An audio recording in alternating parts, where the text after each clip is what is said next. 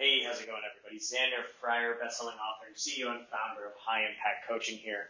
And I wanted to introduce and welcome you to the High Impact Coaching podcast. See, uh, back in 2016, I actually uh, did the proverbial super cliche, quit my corporate job and start a life coaching business. Uh, but unlike 98% of life coaches when they first start, I was actually able to take my business to six figures in about three months uh, we had our first six-figure month in about 12 months. Uh, now we actually have a team of nine, and we've helped hundreds of coaches in the health and wellness space, life coaching space, transformational space, spiritual space, and business space, uh, all reach six figures, multiple six figures, even seven figures in their businesses.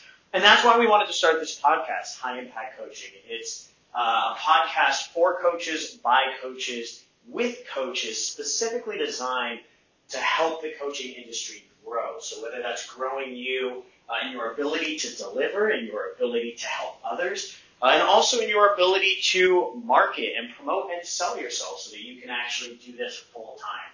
Uh, we're going to be coming out with a new podcast every single week. We'll have some episodes specifically designed to help get you training and information on uh, issues we see in the coaching industry. We'll have interviews with experts that are either bringing in six figures, multiple six figures, seven figures, or eight figures in different coaching spaces, uh, different experts when it comes to delivery, mindset, beliefs, coaching styles, sales, marketing, online, uh, workshops. So uh, be in tune, be in touch. Looking forward to hearing from you guys, and I'll see you on the next podcast.